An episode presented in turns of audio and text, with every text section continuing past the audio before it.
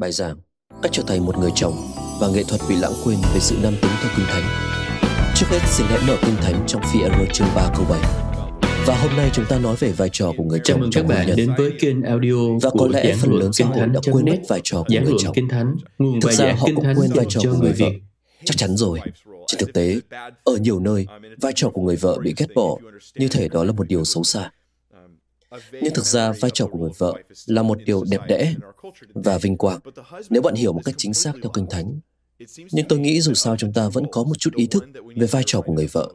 Còn vai trò của người chồng thì đã hoàn toàn bị mất đi. Đối với tôi, dường như trong hai vai trò, điều mà chúng ta cần được nhắc nhở nhiều nhất lại là vai trò của người chồng.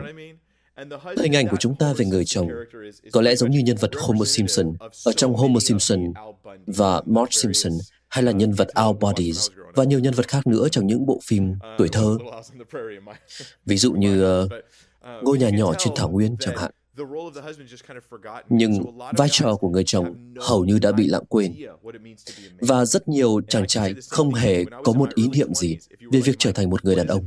Và bạn gặp tôi vào những năm 20 tuổi và có thể hỏi, này Mike, cậu nghĩ thế nào là một người đàn ông? Ồ, đó là câu hỏi tuyệt vời. Nhưng tôi thực sự không rõ nữa.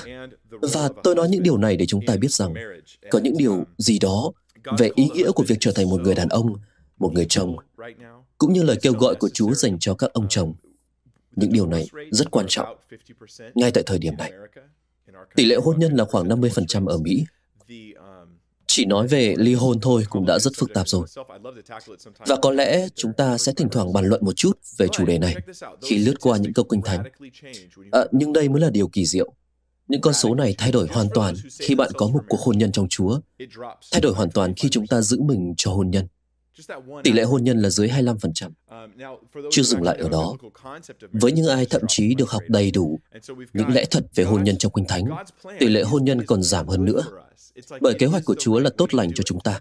Có lẽ chúng ta đều đã từng kinh nghiệm điều này. Giống như trong công việc, à, ông chủ đến với bạn và nói, đừng làm như thế, hãy làm thế này này. Và bạn nghĩ, tôi đã làm cách này trong 30 năm. Và rồi ông đến và nghĩ ông biết tôi nên làm thế nào ư? Nhưng nhiều lúc ông chủ đã đúng. Ông chủ sẽ nói, cậu làm sai rồi, hãy làm thế này này. Và những người chồng, xin hãy lắng nghe và làm theo, bởi vì điều đó là cần thiết. Thực sự có nhiều chi tiết trong Kinh Thánh nói về vai trò của người chồng, và tôi muốn cùng với các bạn tìm hiểu những chi tiết này. Những điều mà bạn cũng như tôi được kêu gọi để làm. Và hỡi những cô gái, đây là điều mà các bạn cần tìm kiếm ở ông chồng của mình và ném vào mặt anh ta. À, tôi đùa đấy, đừng ném nó vào mặt anh ấy. À, nhưng thực ra những chi tiết này, chúng không hề phức tạp.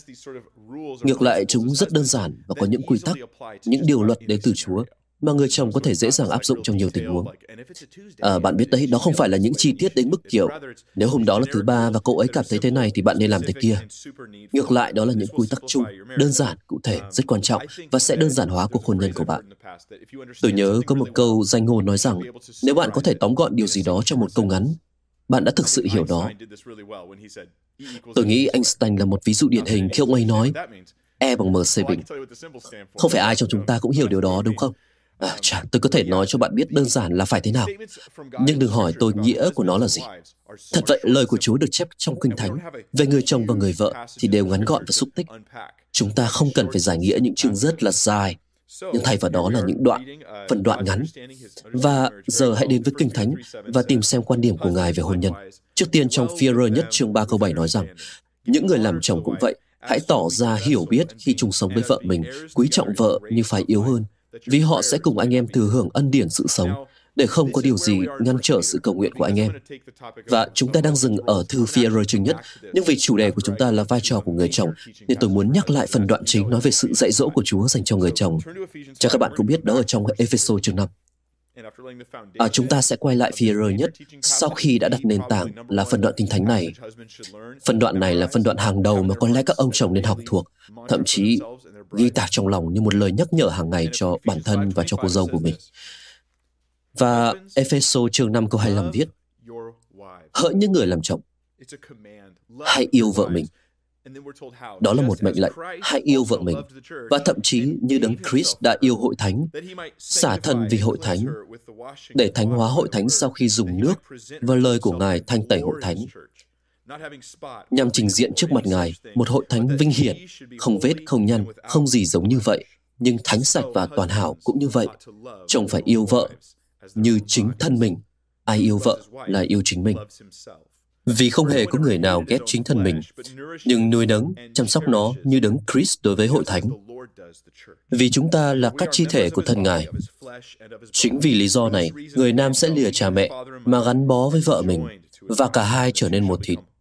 Sự mầu nhiệm này thật cao sâu. Tôi muốn nói đến đấng Chris và hội thánh. Và đây là câu tóm tắt câu 33. Cả đoạn được tóm tắt ngay tại trong câu 33.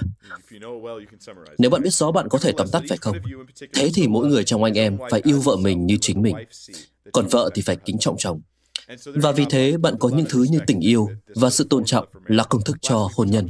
Tuần trước chúng ta nói về người vợ. Tuần này chúng ta sẽ nói về người chồng. Trách nhiệm chính của người chồng với tôi rất thú vị, bởi vì người chồng được kêu gọi để lãnh đạo cuộc hôn nhân, và người vợ cần phải nhìn lên người chồng, vâng phục chồng mình. Nhưng về phần người chồng, họ không được kêu gọi để lãnh đạo. Và dù điều này có vẻ kỳ lạ, nhưng nếu bạn để ý, lý do cho điều này là những người chồng không khó để bảo người khác phải làm gì. Chúng ta là những người chồng, lại thấy khó khăn khi bước đi trong tình yêu. Với tôi, bước đi trong tình yêu là cần thiết khi vợ tôi xúc phạm tôi. Tôi có xu hướng bỏ rơi cô ấy và ngăn cách tình yêu của tôi. Tình yêu mà tôi đã từng thể nguyện sẽ trao cho cô ấy. Nhưng Chúa nói chúng ta phải yêu vợ mình. Đây là trách nhiệm chính của tôi với tư cách là một người chồng. Còn của cô ấy là sự phục tùng và tôn trọng. Của tôi là tình yêu Agep, tình yêu hy sinh, tình yêu. Thực sự là một mệnh lệnh. Điều đó thực sự thú vị. Xã hội thường cho rằng tình yêu là một loại cảm xúc. Thật khó để không nghĩ về tình yêu như một loại cảm xúc sau bao nhiêu câu chuyện tình yêu mà bạn đã được nghe. À, ví dụ đôi khi chỉ xem một đoạn quảng cáo thôi mà bạn cũng thấy một câu chuyện tình. Bạn biết đấy, chúng ta xem rất nhiều chuyện tình cảm. Rất ít bộ phim không có câu chuyện lãng mạn nào. À, giống như khi tôi xem chúa tể của những chiếc nhẫn. À, trong giả phim và tôi kiểu uh, tôi không nhớ gì về Aragorn, tôi không nhớ Aeon, tên cô ấy là gì nhỉ, tôi không nhớ. À, Arwen Aeon hay là ai nhỉ? Vâng, có rất là nhiều câu chuyện tình yêu khác trong phim. Tôi thậm chí không nhớ rõ điều đó, khi tôi đọc sách tôi cũng không nhớ, à, nhưng điều tôi biết là có rất nhiều chuyện tình yêu. Thế thôi. À, những phiên bản tình yêu của họ thường không có cơ sở. Bởi vì nó nói về cảm xúc của tình yêu. À, bây giờ hãy để tôi cố gắng nói rõ ràng nhất có thể. Tình yêu không phải là cảm xúc. Tình yêu có cảm xúc. À, tôi nghĩ rằng đó là cách hiểu đúng về tình yêu. Tôi biết cảm giác điên vì tình. Ý tôi là yêu một cách say đắm tôi nhớ cảm giác thao thức vì yêu. khi chúng tôi mới hẹn hò và đính hôn hay đại loại vậy. à, nhưng bây giờ thì bạn biết đấy bây giờ cũng có lúc tôi không ngủ được nhưng đó là vì cái lưng của tôi. Nó khác nhỉ? nhưng nhưng đó là những cảm xúc của tình yêu. và tôi coi những thứ đó như lớp kem phủ một món tráng miệng tuyệt vời. tôi thích cảm giác đó. và trái tim của tôi cũng thấy phấn khích. nhưng vấn đề là trái tim có thể mang đến cho bạn những cảm xúc tương tự ngay cả khi à, thứ bạn có không phải là một tình yêu thanh khiết. Bạn có thể có những cảm xúc đó với một người không phải vợ chồng của mình. Những cảm xúc không làm mối quan hệ trở nên chính đáng và việc thiếu những cảm xúc này không làm mối quan hệ trở nên không chính đáng. Vì vậy nếu ai đó nói chúng ta đã hết yêu thì chúa không bao giờ bảo bạn phải siêu lòng vì ai đó. Ngài muốn bạn bước đi trong tình yêu. Và chữ tình yêu được dùng như một động từ trong Kinh Thánh. Bạn có thể dùng nó như một mệnh lệnh. Và lý do đơn giản là bạn có thể yêu. Khi tôi nói đứng lên, các bạn đứng lên. Ngồi xuống, các bạn sẽ ngồi xuống. Nhưng khi nói hãy yêu đi, bạn kiểu, ồ, tôi không nghĩ là bạn có thể ép ai đó yêu. Không, bạn hoàn toàn có thể. Và điều đó thực sự quan trọng. Bạn có thể chọn tình yêu. Và đó là việc người chồng phải làm hết lần này đến lần khác, ngày này qua ngày khác, yêu cô dâu của mình. Giờ nếu người chồng làm như vậy, thì cảm xúc lãng mạn rất có thể sẽ ở đó. Và nếu anh ấy không làm vậy, có thể anh ấy sẽ đánh mất luôn những cảm xúc đó. Nhưng bạn thấy, cái này tác động lên cái kia như thế nào? À, không hề tách biệt. Tình yêu là mệnh lệnh. Chúng ta không được yêu cầu hãy cảm nhận tình yêu chúng ta được yêu cầu hãy bước đi trong tình yêu. À, nếu các bạn xem kỹ lại trong Epheso chương 5 câu 2, Chúa nói, hãy bước đi trong tình yêu thương. Chúng ta được kêu gọi để bước đi trong tình yêu. Và sau đó người chồng được nhắc nhở cụ thể hơn. Này, đây là cô dâu của con. Hãy yêu cô ấy. À, thư Giang nhì câu 6 nói thế này. Tình yêu thương đó là khi chúng ta bước theo các điều răn của Ngài. Và đây là điều răn anh em đã nghe từ ban đầu để bước theo. Chính Chúa Giêsu đã nói nếu các con yêu ta hãy tuân giữ mệnh lệnh của ta. Và ai đó có thể nói, ồ, tôi yêu Chúa hết lòng, chỉ là lúc này tôi không thực sự gần gũi với Ngài lắm. Tôi không thực sự bước đi theo Chúa, hoặc làm những gì Ngài muốn tôi làm. Và để tôi nói với bạn điều này, bạn không hề yêu Chúa. Bởi vì nếu bạn yêu Chúa, bạn sẽ tuân theo mệnh lệnh của Chúa, nhưng bạn lại không bước đi trong tình yêu. Vì vậy, những gì bạn có là những cảm xúc tốt đẹp đối với Đức Chúa Trời, chứ không phải tình yêu bằng hành động. Và tương tự khi làm người chồng, chúng ta cần bước đi trong tình yêu bằng hành động thật rõ ràng, cụ thể, mỗi ngày. Những điều này dù dễ hiểu, nhưng khó làm. Tôi hiểu điều đó vì nó đòi hỏi người chồng phải hy sinh cái tôi. Anh ta sẽ phải, được rồi, con vẫn sẽ làm những gì ngài bảo con làm. Bởi vì đôi khi tôi chỉ muốn ngưng yêu thương, ngưng quan tâm và đặt cô ấy lên hàng đầu nhưng từ bỏ và cô lập cô ấy kiểu uh, tôi vẫn sẽ kiếm tiền nuôi gia đình uh, nhưng tôi sẽ tôi sẽ không giữ mối quan hệ này nữa. Nhưng cô ấy không chỉ cần tiền. À, nên làm như vậy là không ổn. có một câu chuyện về một người chồng đến gặp nhà tâm vấn cơ đốc. anh ta nói với nhà tâm vấn rằng tình yêu biến mất rồi. Ông biết đấy cảm giác rung động ấy không còn nữa. Và nhà tâm vấn nói này chàng trai cậu được kêu gọi để yêu thương vợ mình mà nhưng anh ta nói, ông không hiểu đâu. Tôi cảm giác như thể cậu ấy không còn là vợ tôi nữa. Cảm giác không hơn gì một người hàng xóm, hoặc như em gái, hoặc đơn giản chỉ là bạn cùng phòng. Và chúng tôi cứ tiếp tục cuộc sống hàng ngày, ông biết đấy, chúng tôi đi qua nhau nhưng hiếm khi nói chuyện. Và như thể chúng tôi chỉ là người quen, như thể hàng xóm thôi.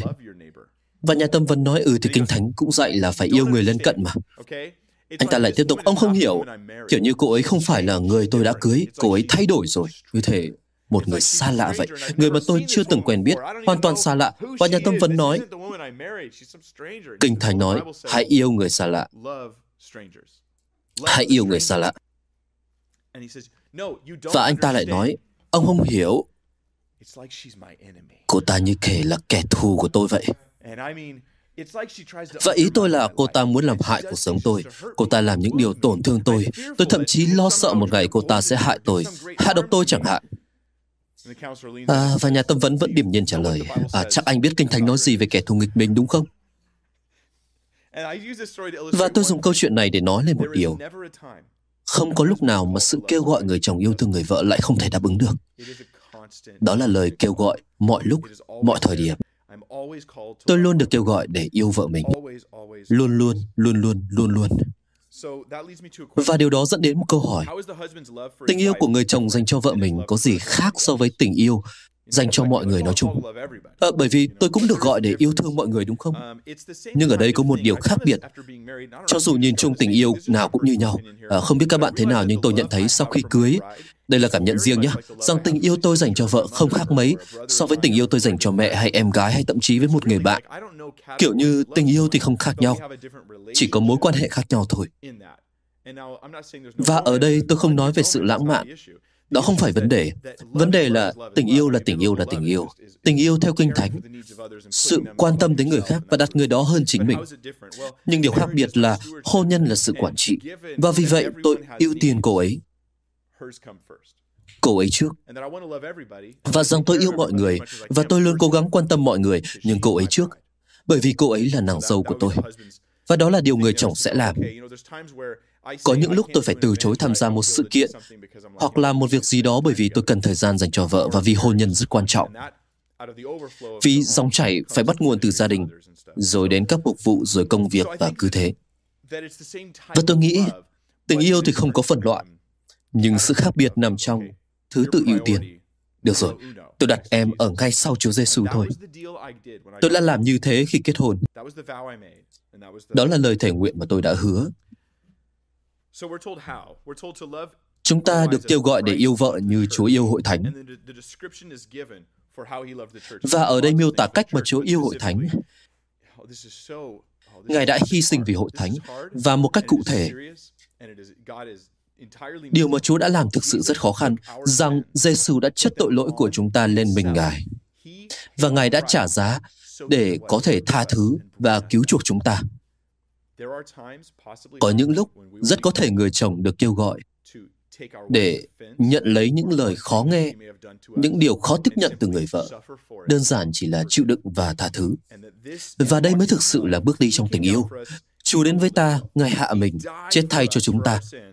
Cho tội lỗi của chúng ta, Ngài đặt nhu cầu của chúng ta lên trên nhu cầu của Ngài. Và ngay cả khi hội thánh phạm tội với Chúa, Chúa vẫn trả giá, vẫn tha thứ và kêu gọi hội thánh bằng tình yêu. thật khó khăn, rất khó khăn. Và mặc dù khó khăn, nó cũng rất thực tế. Tôi nghĩ là đàn ông, chúng ta đều thích thể hiện đúng không? Ít nhất là bản thân tôi rất thích làm những điều lớn lao. Kiểu như tôi có thể làm gì to tát cho vợ mình không? À, chặn chiếc đầu xe buýt chẳng hạn, vì cô ấy. À, và có một buổi tối hẹn hò tôi đã không thể quên, à, vì nó đã dạy tôi rất nhiều điều. À, hôm đấy chúng tôi nói chuyện với nhau về buổi tối hẹn hò. À, tôi nói, này em yêu, à, anh chỉ muốn... Bởi vì tôi mới học giáo lý về hôn nhân, nên tôi muốn áp dụng những gì đã học. Tôi nói, anh chỉ muốn làm những gì khiến em hạnh phúc. Và cô ấy, anh biết điều gì thực sự khiến em vui không? À, cô ấy lúc đó trông như thế này. Và tôi thì nói, gì thế cứ nói với anh và cô ấy, à, em sẽ rất vui nếu như anh sửa cái giá sách. Và buổi tối hẹn hò của chúng tôi là tôi sửa cái giá sách bằng một cách rất là nghiệp dư và thật may là nó vẫn ổn. Nhưng à, ngày hôm đó thực sự rất tuyệt vời. À, tôi nghĩ chúng tôi đã rất vui. À, thực ra, việc ưu tiên cô ấy thể hiện qua những điều rất thiết thực hàng ngày. Kiểu như uh, uh, khi đi ăn, cô ấy thích ăn ở đây, còn tôi thích ăn ở kia. Nhưng chúng tôi sẽ chọn nơi cô ấy thích. À, nhưng Mai à, anh phải ra quyết định cho hôn nhân chứ. Đúng thế, và tôi quyết định làm những điều tốt cho vợ. Tại sao? À, bởi vì đó là lời kêu gọi dành cho tôi. Tôi được kêu gọi để làm như thế. Dưới thẩm quyền của Chúa, tôi đặt nhu cầu của vợ tôi lên trên nhu cầu của tôi. Tôi sẽ cố gắng đáp ứng cả những sở thích của vợ tôi, à, kể cả sơn phòng tắm màu hồng. À, thật may là vợ tôi không làm thế, nhưng giả sử cô ấy muốn sơn phòng tắm màu hồng, à, tôi có thể nói à, điều đó thật nhảm nhí, nhưng cô ấy kiểu, nhưng em chỉ muốn có một phòng tắm màu hồng. À, chả, ờ, cũng không phải vấn đề gì nghiêm trọng đúng không? Tôi nghĩ mình sẽ không đến nỗi lên cơn co giật vì nó, nên được thôi. Chúng ta sẽ sơn phòng tắm màu hồng, sao cũng được. Và điều này chỉ ra một mối nguy hiểm. Và hãy để tôi đưa ra ví dụ về chuyện Romeo và Juliet. Đây không phải là chuyện tình yêu. Ở viết thì hay đấy, nhưng đó không phải là tình yêu. Thật sự đấy. Họ chẳng thèm quan tâm đến gia đình mình. Họ nói dối tất cả mọi người và rồi tự sát chỉ vì không thể đến với nhau. Romeo và Juliet là những kẻ ngu ngốc. Và nếu có điều gì chúng ta có thể học được từ họ, thì đó là đừng học theo họ. Về tình yêu hay là về sự quan tâm. Lẽ ra Romeo nên đến với bố của Juliet và nói, à, cháu muốn cưới cô ấy và khi họ nói đừng mơ, à, anh ta sẽ đáp, à, vậy thì cháu sẽ đợi và chứng tỏ bản thân mình với cô chủ. Đó là những gì anh ta nên làm. Nó lãng mạn, nó thánh khiết, nhưng không, không. À, trên thực tế, nếu bạn nhớ lại từ đầu phim, anh ta đã... Vì tôi chắc rằng bạn đã xem phim chứ không phải xem vở kịch như tôi. Anh ta vừa mới chia tay Rosalind. Vâng. Đúng 5 giây trước khi anh ta nhìn thấy Juliet và yêu. Yêu một cách mù quáng. Nhưng nhưng vâng, sự nguy hiểm của cảm giác yêu sẽ tốt hơn nếu tự hỏi rằng tại sao bạn lại muốn cưới người đó. Bạn biết đấy, nếu chỉ nói chuyện và rồi cảm thấy thích, tại sao lại cưới cô ấy? Có phải vì cô ấy đẹp, vì chúng tôi hợp nhau, vì tôi cảm thấy tốt? Những thứ đó đều tốt cả. À, nhưng nó sẽ không duy trì cuộc hôn nhân của bạn.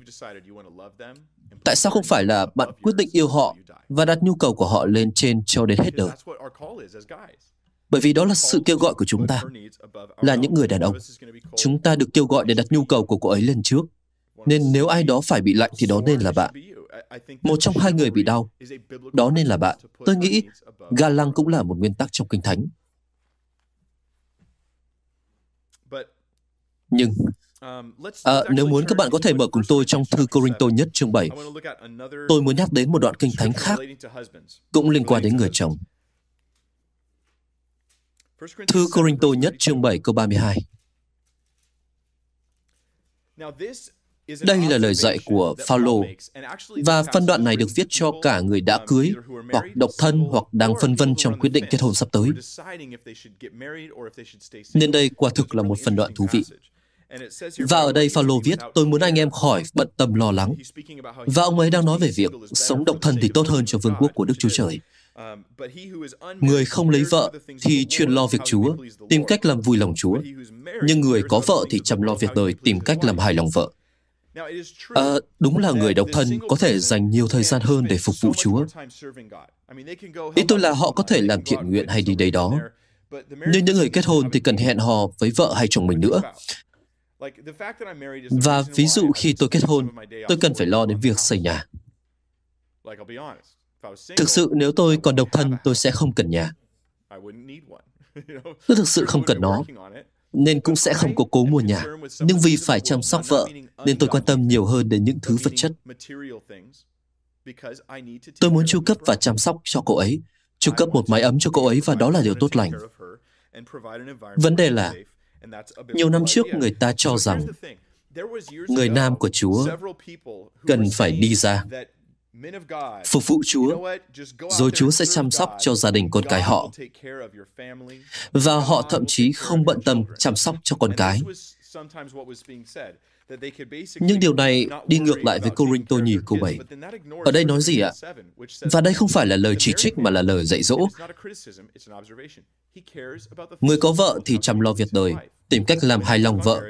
Khi tôi ở trong hôn nhân, tôi ở trong một mục vụ đòi hỏi tôi phải lo toan nhiều hơn về vật chất hay tài chính. Quả thật như vậy, một phần đoạn rất thú vị. Bạn có thể đọc những câu sau đó để biết thêm chi tiết. Và bạn biết Billy Graham không? Ông là người được Chúa dùng một cách rất mạnh mẽ, rất ảnh hưởng, rất tuyệt vời. Và khi được hỏi, nếu có thể quay về quá khứ và nói với phiên bản còn trẻ của mình một câu, thì ông sẽ nói gì? Ông đáp, hãy dành thời gian ở nhà nhiều hơn. À, tôi nghĩ, wow, thật vậy sao? Thật ấn tượng. Ông ước mình có thể ở nhà nhiều hơn vì mục vụ của ông đòi hỏi ông phải di chuyển từ nơi này đến nơi khác, phải không? Và ông nói như vậy. Tôi muốn ở nhà nhiều hơn, và đó không phải sự thất bại mà là bài học đến từ kinh nghiệm. À, và tôi nghĩ chúng ta có thể học hỏi từ ông rằng tôi có trách nhiệm phải ở nhà vì tôi đã kết hôn và sau này khi có con. à, đồng nghĩa với việc tôi sẽ làm ít mục vụ hơn. Và rồi có thể lắm, tôi sẽ có cơ hội làm gì đó tuyệt vời cho Chúa, nhưng phải từ chối, vì như vậy sẽ tác động đến gia đình tôi.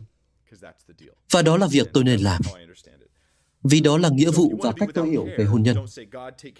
Vậy nếu bạn chưa sẵn sàng để nhận trách nhiệm, đừng nói rồi Chúa sẽ lo cho vợ và con tôi. Không, nếu bạn cứ phải kết hôn nhưng bạn không muốn chăm lo cho gia đình, đừng kết hôn. Cứ ở vậy thôi, à, tôi không nghĩ sẽ chịu được. Vậy thì lấy vợ đi và trở nên thực tế hơn, hãy chăm sóc gia đình. Vì vậy đó không phải là một lời phản đàn.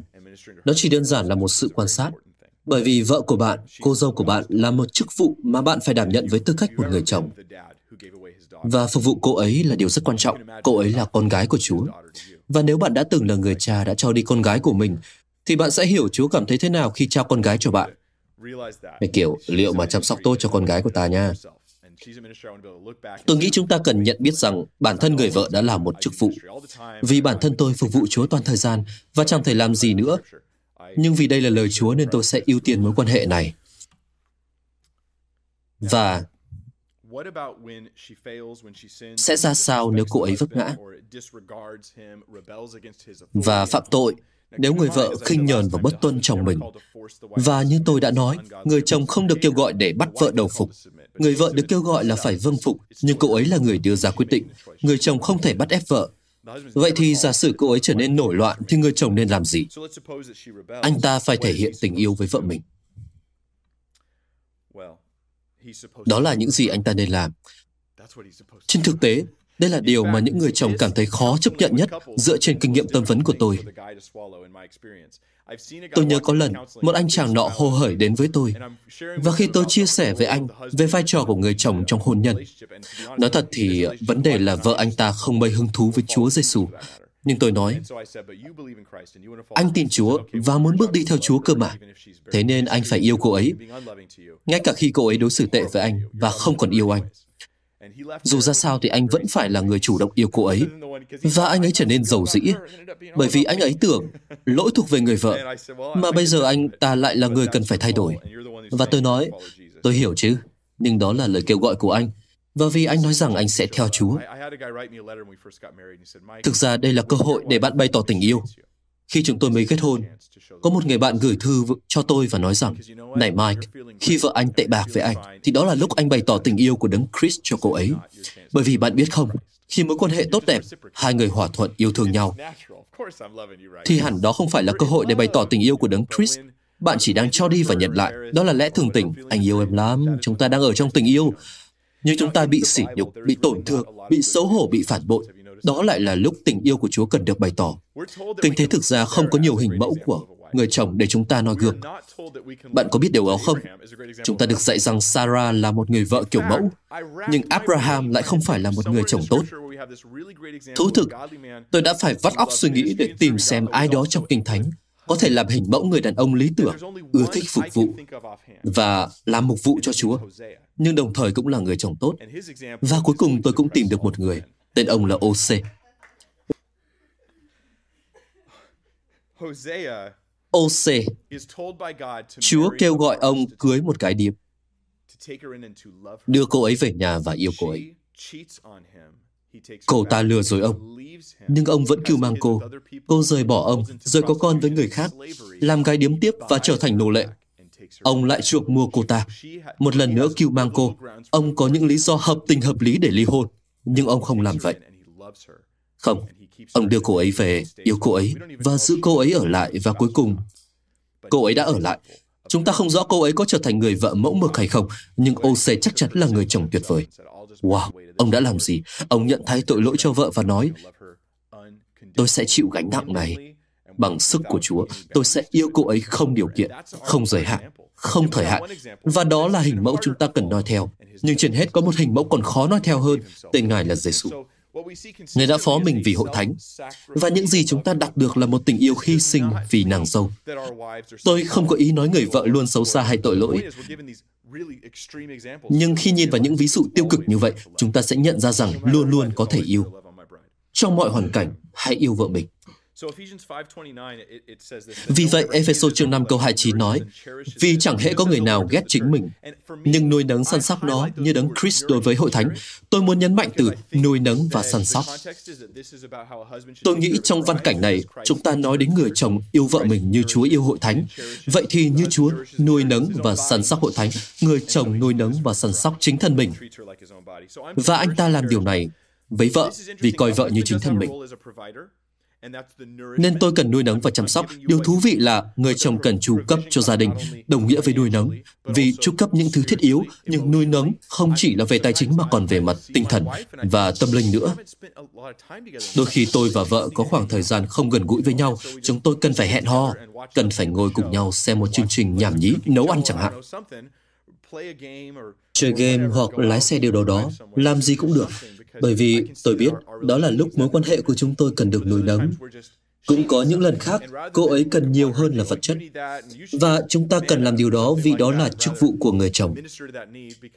Quả thực, ờ, đó không phải là bản chất của chúng ta. Đó là những gì Kinh Thánh dạy chúng ta. Và tôi thấy biết ơn vì Chúa biết hôn nhân. Ngài biết điều gì là cần thiết cho người vợ cũng như cho người chồng. Nên chúng ta cần nuôi nấng, nhưng cũng cần săn sóc. Ồ, đột nhiên tôi lại nhớ đến một giải điệu. Săn sóc là lời nhắc dành cho tôi. Bạn biết đấy, săn sóc là khi quan tâm một ai đó một cách ân cần. Cảm tưởng như khi chúng ta truyền hơi ấm cho ai đó vậy. Kiểu khi bạn ngồi kế bên lò sưởi và sưởi ấm, có thể nói bạn đang được săn sóc, và trong đó có sự xoa dịu. Vì vậy tôi phải luôn quan sát và học cách để nói cho vợ tôi biết rằng cậu ấy quan trọng như thế nào đối với tôi. Cậu ấy có một vị trí quan trọng trong lòng tôi. Tôi săn sóc người phụ nữ này, tôi chắc chắn là bất toàn rồi, và suốt quá trình sẽ có nhiều lần thất bại. Nhưng tôi đứng dậy, tiếp tục con đường này và rồi lại thất bại. Nhưng Chúa kêu gọi bạn nuôi nấng và săn sóc cô ấy. Và tôi nhắc nhở chính mình cũng khích lệ những người chồng, theo như lời kinh thánh trong thư Epheso, làm ngơ với những gì vợ phải làm, nhưng cứ làm tốt việc mình cần làm. Bởi vì suy cho cùng, không phải tôi, mà Chúa mới là người phán xét cô ấy. Tôi không phải chủ của cô ấy. Tôi có thẩm quyền trong cuộc hôn nhân, nhưng tôi không phải người chủ. Nghĩ mà xem nếu xếp theo bạn về nhà và tiếp tục muốn kiểm soát bạn, chắc hai người sẽ không thể hòa thuận với nhau.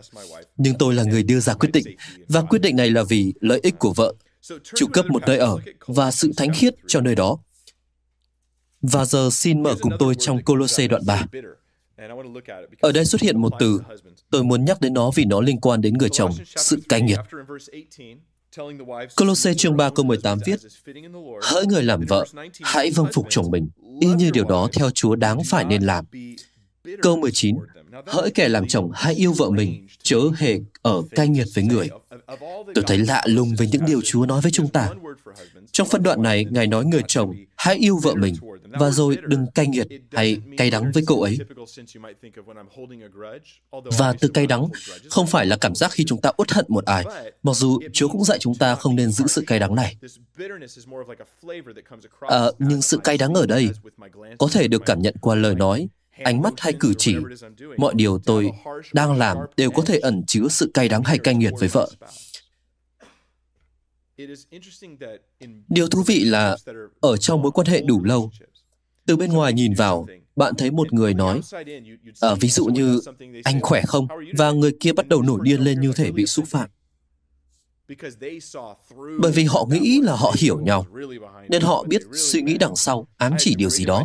Và khi tôi đính hôn với Allison tôi đã tự suy diễn rằng cô ấy làm như vậy là vì điều này điều kia. Nhưng chính mục sư Mac đã khuyên tôi, có thể tạm dịch lời khuyên này thành anh là một tên ngốc.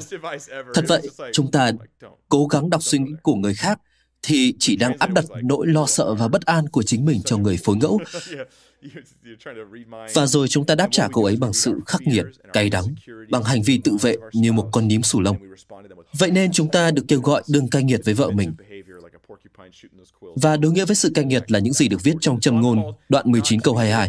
Lòng nhân từ của người làm cho người ta yêu chuộng mình. Tôi không bao giờ quên, tôi đọc câu kinh thánh này là khi tôi còn là một cậu bé. Tôi nghĩ ông bố dượng của mình không có lòng nhân từ, à, thậm chí còn hơi khó chịu, bạn biết đấy. Và tôi ước ông có thể nhân từ. Tôi không quan tâm những gì ông bắt tôi làm. Tôi chỉ ước ông có một chút lòng nhân từ. Chỉ một chút thôi. Và tôi tin rằng là đàn ông, chúng ta đôi khi bị áp lực công việc và trở nên cáu kỉnh. Rồi ta ta ta ta ta ta. Và chúng ta quên mất sự nhân từ. Nhưng chắc hẳn chúng ta đều học được điều này khi nhìn người nam trong gia đình mình. Ví dụ như ông nội, ờ, thì ông cũng nhân từ và mềm mại. Nhưng đại đa số mọi người họ đều có những góc cạnh khắc nghiệt và gai góc theo thời gian. Và chúng ta biết nhân từ là điều luôn được mong đợi ở một người đàn ông. Vợ tôi luôn muốn tôi nhẹ nhàng hơn trong mọi sự tôi làm, mọi điều tôi nói. Nếu tôi cần phải giải quyết một vấn đề bằng cách thêm vào sự nhân từ, một chút thấu hiểu nữa, thì sự cay đắng và khắc nghiệt sẽ bị cất đi. Và giờ trở lại với Führer chương nhất. Hãy cùng giải nghĩa Führer nhất chương 3 câu 7. Và giờ khi chúng ta đã hiểu rõ những điều phải làm, tôi rất phấn khích khi dạy phân đoạn này vì tôi bị thuyết phục bởi sự kỳ diệu và tốt lành của Chúa dành cho người chồng. Điều đã bị truyền thông và văn hóa hiện đại che mất. Chính là điều tuyệt vời khi một người chồng bước đi theo sự kêu gọi trước tiên. Führer chương 3 câu 7 nói rằng, những người làm chồng cũng vậy. Khi chung sống với vợ, hãy quan tâm đến vợ vì họ là phái yếu. Hãy tôn trọng vợ mình vì anh em cùng họ thừa hưởng ân phúc đời đời hầu cho sự cầu nguyện của anh em không bị trở ngại. Người chồng được khích lệ chung sống với vợ với sự thấu hiểu, tôn trọng vì họ là phái yếu. Và tôi muốn nói thật ngắn gọn, quyền của phụ nữ rất quan trọng. Và hễ khi nào phúc âm được nhắc đến, tinh thần cơ đốc được nhắc đến, thì quyền của phụ nữ được tôn cao. Nhưng một số người cho rằng, hễ khi nào ai đó nhắc đến sự khác biệt giữa nam và nữ, thì họ đang phân biệt giới tính. Kiểu như tôi nói, đàn ông thường cao hơn phụ nữ. Bây giờ tôi đang phân biệt giới tính sao? Nó rất tiêu cực, nhưng thế giới đang như vậy. Kiểu như, ngay cả những điều khác biệt hiển nhiên giữa nam và nữ, vì đó là cách phân biệt nam nữ, nhưng tôi cũng không dám nói ra. Hoặc tôi có thể gặp phiền phức, đôi khi còn tệ hơn, tôi có thể nói những điều tốt đẹp về phụ nữ và nói xấu đàn ông, nhưng đừng bao giờ làm ngược lại. Ví dụ tôi có thể nói phụ nữ tinh tế hơn đàn ông, đẹp hơn đàn ông, và điều đó đúng. Phụ nữ giỏi chăm sóc hơn đàn ông, dạy con tốt hơn đàn ông. Phụ nữ thật tuyệt vời. Có những điều tuyệt vời về phụ nữ mà đàn ông không bao giờ kinh nghiệm, đôi khi là không muốn làm luôn. Những điều đó thật tuyệt vời. Như một phép màu vậy. Đúng không? Nhưng bạn không được phép nói về đàn ông rằng đàn ông làm việc và đánh trận giỏi hơn. Chúng ta được tạo dựng cho những thứ đó đúng không? Đàn ông lãnh đạo tốt hơn. Nhìn chung là vậy. Và rồi, bạn bị soi bởi một tia laser và hệ thống chống trộm đã được kích hoạt. Boom! Video của tôi vừa bị cấm phát trên YouTube. Nhiều người phản ứng có phần thái quá về điều này. Nhưng câu hỏi đặt ra là, ý của Fierro chương 3 câu 7 là gì khi nói phụ nữ là phải yếu? Bản tiếng Anh dùng chữ cái bình. Người vợ là cái bình yếu hơn. Kinh Thánh dùng biểu tượng cái bình để nói về thân thể. Thân thể vật lý là thể lý của chúng ta. Vậy nên phụ nữ chỉ yếu hơn về mặt thể xác. Và đây là sự thật. Phụ nữ không yếu về mặt đạo đức, hay tâm linh, hay kể cả về mặt trí tuệ. Thậm chí, tôi nghĩ phụ nữ nhiều khi có đức tin lớn hơn đàn ông. À, tôi thấy hơi buồn vì nguyên nhân của điều này lại là do những người đàn ông.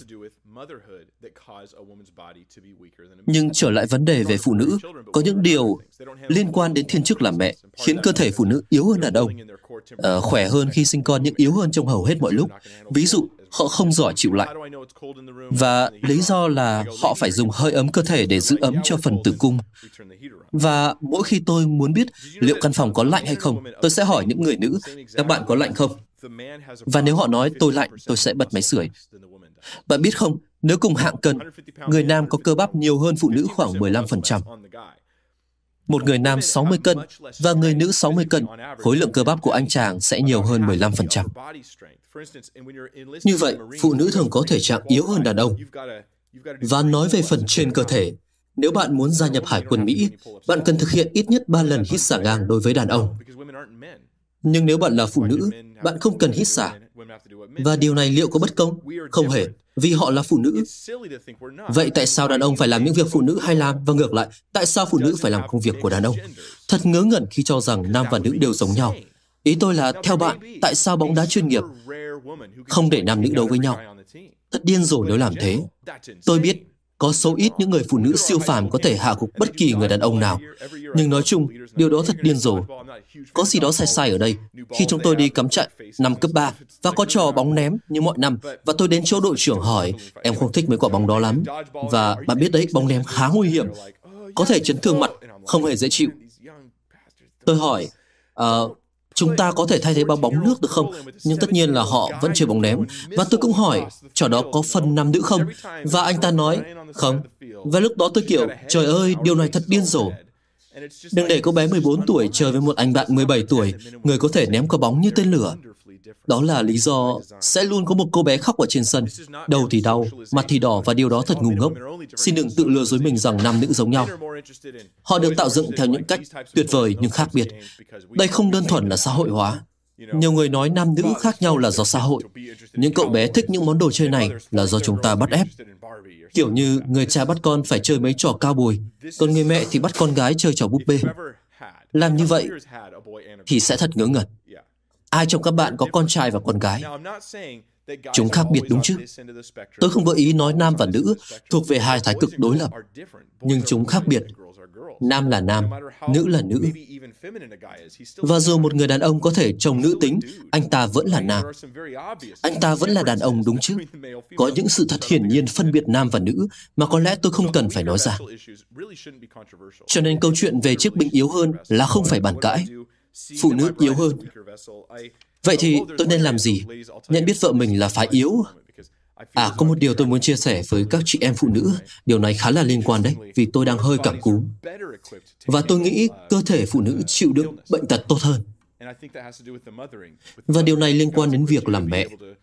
Chúa đã sắm sẵn cho các bạn để khi các bạn ốm, bạn vẫn đủ sức để chăm sóc các thành viên khác trong gia đình.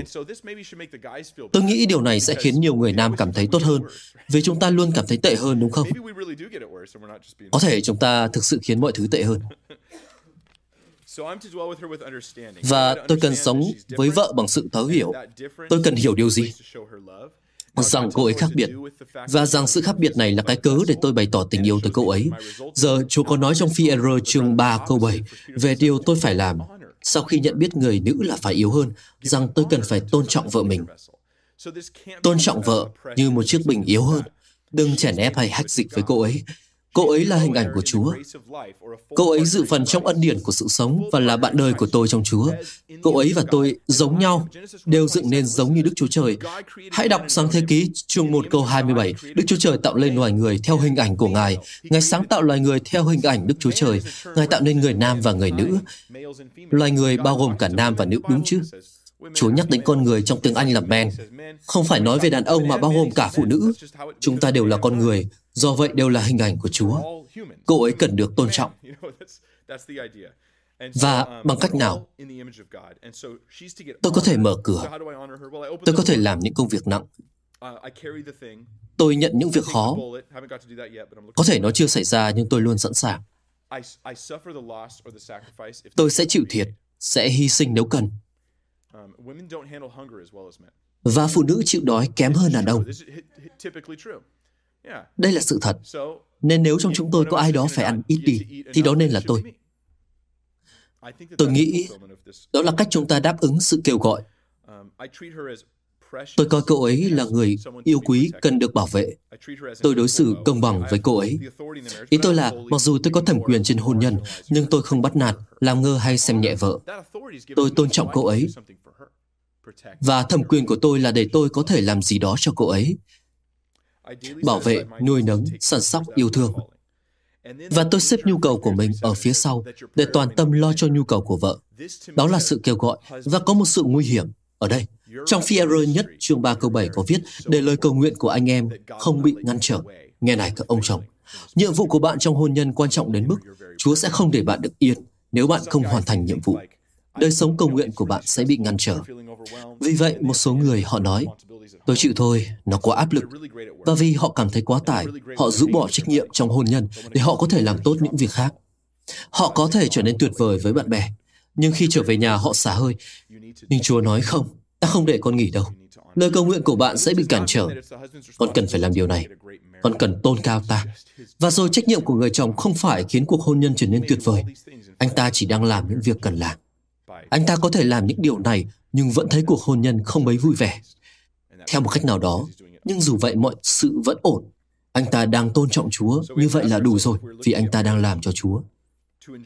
Vì vậy chúng ta cần tự hỏi rằng cách nhìn của mình về hôn nhân là vì sự lãng mạn, vui thú hay là một nhiệm vụ từ Chúa.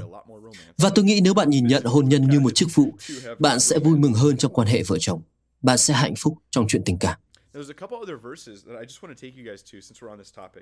Có một vài câu kinh thánh mà tôi muốn chia sẻ khi nói về chủ đề này.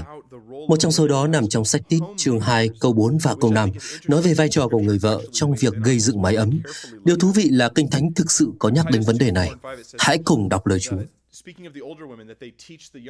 Tít chương 2, câu 4 và 5 là lời nói về người phụ nữ lớn tuổi phải dạy người nữ trẻ tuổi. Các bạn có nhớ không? Tuần trước tôi có giảng về điều này. Và sách Tít viết, phải dạy người đàn bà trẻ tuổi biết yêu chồng con mình, có nết na, trinh tránh, trông nom việc nhà, lại biết ở lành, vâng phục chồng mình, hầu cho đạo Đức Chúa Trời khỏi bị một lời chê bai nào. Tôi muốn tập trung vào cụm từ trông nom việc nhà, và nghĩa của nó đúng là làm việc ở nhà. Nghĩa gốc của nó là người làm việc ở nhà.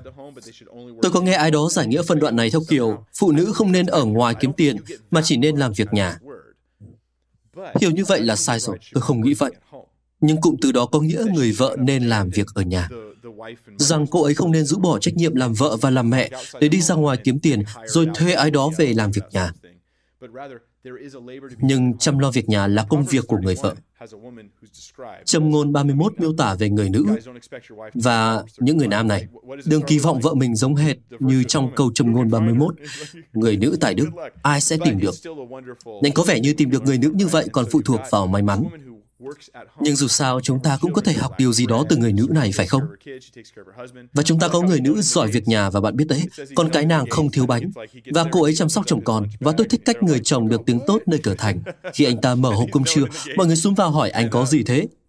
Anh ta được tiếng tốt nơi cửa thành là vì thế đấy. Và cô ấy chăm lo việc nhà. Cô đảm đương vai trò người mẹ và người vợ, nhưng cô cũng làm ra tiền. Thậm chí mua một mảnh vườn. Có vẻ như cô còn biết kinh doanh, kinh doanh theo kiểu nông nghiệp, có trang trại các thứ, nên phụ nữ vẫn có thể làm việc chứ. Kinh Thánh không cấm làm việc bên ngoài, nhưng người nữ đừng nên bỏ mặc gia đình. Chúng ta có thể bị căng thẳng và sẽ thấy tốt hơn nếu không làm một số việc ở nhà, và rất dễ để làm như vậy. Nhưng người vợ cần chăm lo việc nhà hay làm việc ở nhà. Tôi nghĩ điều đó là tốt lành, và giờ Timothy nhất đoạn 5 câu 8 viết, đây là câu kinh thánh cuối cùng trong bài giảng tối hôm nay. Về người nam, Nói về người nam với tư cách là trụ cột gia đình, liệu Kinh Thánh có nhắc đến việc chu cấp cho gia đình về mặt tài chính không? Kinh Thánh không bảo bạn phải chu cấp tài chính nhỉ? Ít nhất là trong cựu ước. Nhưng người chồng được nhắc đến trong Timôthê chương 5 câu 8. Nhưng nếu có ai không cấp dưỡng cho bà con, nhất là cho gia đình mình, thì kẻ đó đã chối bỏ đức tin, còn tệ hơn người vô tín. Vì vậy, phụ nữ cần có trách nhiệm chăm lo nhà cửa. Không có nghĩa cô ấy không được đi làm, nhưng cần ưu tiên gia đình. Và người chồng là người chu cấp. Nếu không, anh ta còn tệ hơn người vô tín. Đây là sự đánh giá hết sức nặng nề. Nhưng cũng có trường hợp người nam không có khả năng tru cấp vì bệnh tật hay về vấn đề gì đó xảy đến. Nhưng ở đây nhắc đến người nam, có thể làm nhưng không làm. Anh ta chỉ đơn giản là không muốn mà thôi. Tôi nhớ có gặp một anh chàng lần nọ ở công viên. Điên rồi. Anh ta rất điên rồ. Và anh ta tin rằng mọi thứ chúng ta nhìn thấy đều là tưởng tượng. Chúng ta chỉ đang ở trong kiểu những giấc mơ. Và anh ta nói rằng chỉ có chính mình là tồn tại. Và mọi thứ đại diện cho chính ta. Không có ai khác. Chỉ có tôi. Cái cây là tôi. Mây là tôi. Trời là tôi. Vũ trụ là tôi. Và loài người chỉ đang lãng quên sự thật này. Và tôi quyết định thách thức anh ta. Khi tôi tiếp xúc với ai đó có góc nhìn lạ lùng, tôi thường hay thách thức quan điểm của họ. Bởi vì họ hầu hết chỉ đang chạy trốn vào những góc nhìn đó. Họ chỉ đang lấy cớ để trốn tránh trách nhiệm. Và quả thực đó là những gì anh ta đã làm. Anh ta nói với tôi rằng anh có một vợ hai con ở nhà, nhưng anh ta lại sống ở ngoài đường. Và thế là tôi nghĩ, tôi nên nói gì đó để cứu anh bạn này. Bạn biết không? Sau đó tôi hỏi anh Vợ con anh nghĩ gì về quan điểm tâm linh của anh? Anh ta không muốn nói. Nên tôi tiếp tục.